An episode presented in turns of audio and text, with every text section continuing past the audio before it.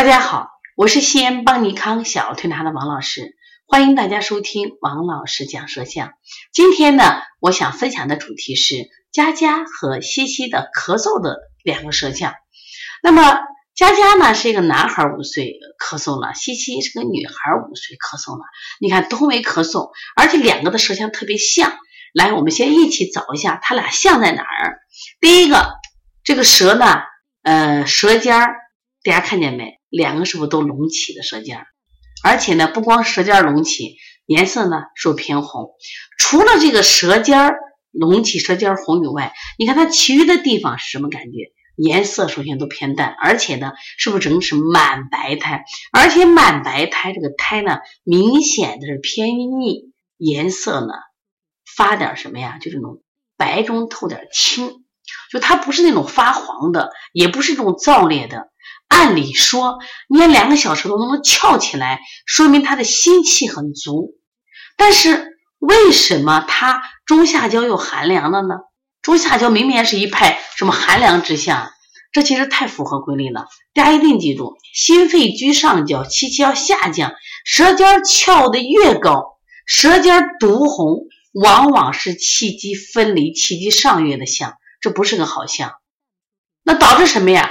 这个热往上走，因为大家知道火象什么？火曰炎上嘛，火就往上。它现在没人控制它了，那么没人控制这个火，导致心火独亢。那么这个火应该谁控制？肯定是水控制，就是水要治火。那么水治火有两个条件，第一个，那要足够的水，足够的水，水能治火。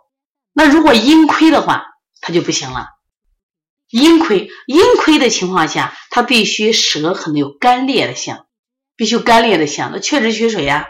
从舌面上，但这两个孩子不像，你看他中下焦都润得很。那第二个条件就是啊，就是我们符合他下焦寒凉，下焦寒凉干什么呀？他不能把身体的水气化，变成水蒸气去濡养上焦，去牵制这个心火独盛、独亢的一个象。我发现这种情况就心肾阳虚。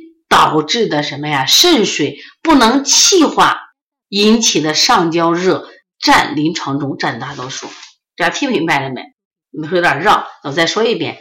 第一种，这种心火旺，就舌尖翘，是因为真的是下焦肾阴不足，缺水的象，真的是。但是这样缺水的话，它实面应该是干燥的。那第二种，不是肾阴亏，是肾阳虚，就下焦没有温暖，中下焦没有温暖。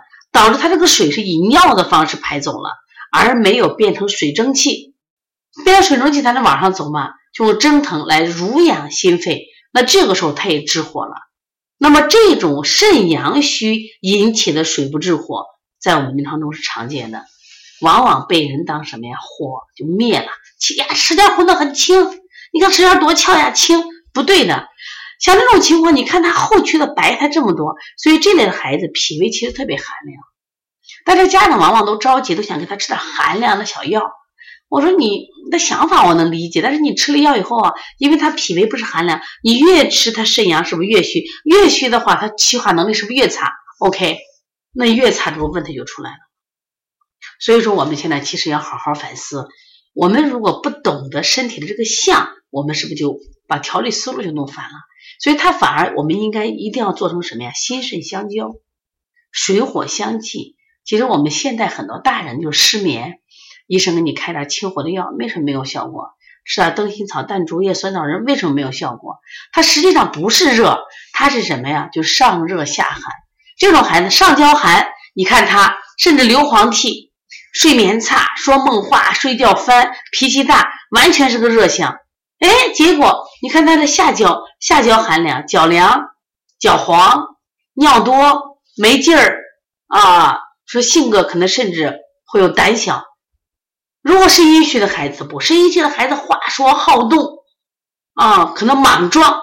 但是肾阳虚的孩子，他虽然也有一些热情，他是明显的干什么呀？他也有一些什么阳不足带来的性格的，就是胆胆怯。那这个时候，我们遇到这种咳嗽，我们首先考虑的是什么情况？因为它这个地方心火一上炎，我们想，它也会引起，就是这个火往上走，烧灼我们的鼻呀、咽喉会引起一些疾病。第二个，像这种孩子咳嗽还有个最大的问题哪儿呢？他真正的是脾虚。咱们说母虚及子啊，就母病及子呀，因为他只有是脾肾虚了以后才会那样的白苔，然后他这种满白苔因为是逆苔，它还会生痰，所以这种咳嗽特别难好。你发现没？最近我们调理临床调咳嗽就很难调了。就过去好像你调个什么，就所谓的支气管炎咳嗽，啪啪啪三五天，现在为啥不好听？他们现在孩子因为就是户外活动少呀，这个脾胃虚弱呀，所以他自我修复的能力太差了。所以要调好这个孩子，我觉得你把脾胃调，把脾肾的功能加强，把脾肾的气化能力加强就好很多。所以遇到这种情况，我往往用的方法是补肾阳、补脾经、揉外揉外劳宫、健脾胃嘛，顺运八卦。像那虚的特别厉害的很，如果比如说他这个就是真的，他真的身体没有那种热量那种孩子，我也会加推三关，推三关揉足三里，敲打督脉。我现在为什么敲打督脉或者是震督脉，就是让他什么激发阳气，包括搓百会。我们是有时用梅花针啊，梅花针当然我们的水平练的比较好，不会把孩子刺破，就那种点刺点阵，哒哒哒哒哒哒哒哒哒哒哒哒点阵，把这个阳气激发起。当然晒太阳呀。你脾胃好了，你肺功能自然好了嘛。所以现在家长都说，王老师能不能给个什么好方法，让我孩子马上不咳了？我说你先让他运动起来嘛。最近我们也批发了一百件的这个绳子，给每个来的孩子发绳子。为了最近天冷啊，都不愿意出门，我楼道里跳绳去。就是你要引导他去锻炼，一锻炼啊气血一足的话，这种咳嗽其实就好了。有老师不敢锻炼，一锻炼就咳。我说正因为这样，你更要锻炼，只是你锻炼适度。你不怕他咳，你锻炼要适度，你逐渐的每天要加运动量，不加运动量，孩子很容易生病，明白了吗？所以希望大家，我觉得在调理的过程中，让家长把运动一定要加上，好不好？只有这样的话，我觉得我们的孩子才真正从体质上改变。所以我们过去我觉得喊的口号特别好，就增强体质啊，就是保家卫国。我说我们现在的孩子，你看体质弱的，呃，征兵的时候他受得了吗？啊，晒个太阳都好多晕倒了。你看现在好多小孩报网上报的，上个体育课八百米就晕倒了，体质这种嘛，咳嗽也是一样，咳嗽的慢慢为啥变成那种慢性咳嗽？关键是自我修复能力太强了，太太差了。所以说你们不要再给他轻易去清了，一定以健脾胃为主，好吗？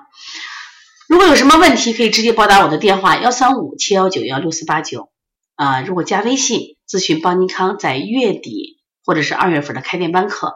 可以加幺七七九幺四零三三零七。我们在十二月二十七号有一堂辩证课，这次课呢，我们从啊阴阳五行，包括这个舌诊，包括化验单，全方面给大家讲。而且这次是病种案例的方式讲，可能更生动，更适合大家去听。大家要学习的话啊，你可以加我们的小编的微信幺七七九幺四零三三零七。另外呢，这个也可以这个呃，我们在大连的。会上，我们大连在十一月份有一个会，如果大家愿意的话，我们可以在这个会上我们探讨一下我们临床中的一些案例，特别是慢性疾病，像鼻炎、腺样体、过敏性咳嗽，哎呀，这些问题现在不好调，那我们共同来探讨更好的思路。如果愿意的话，可以和我们联系。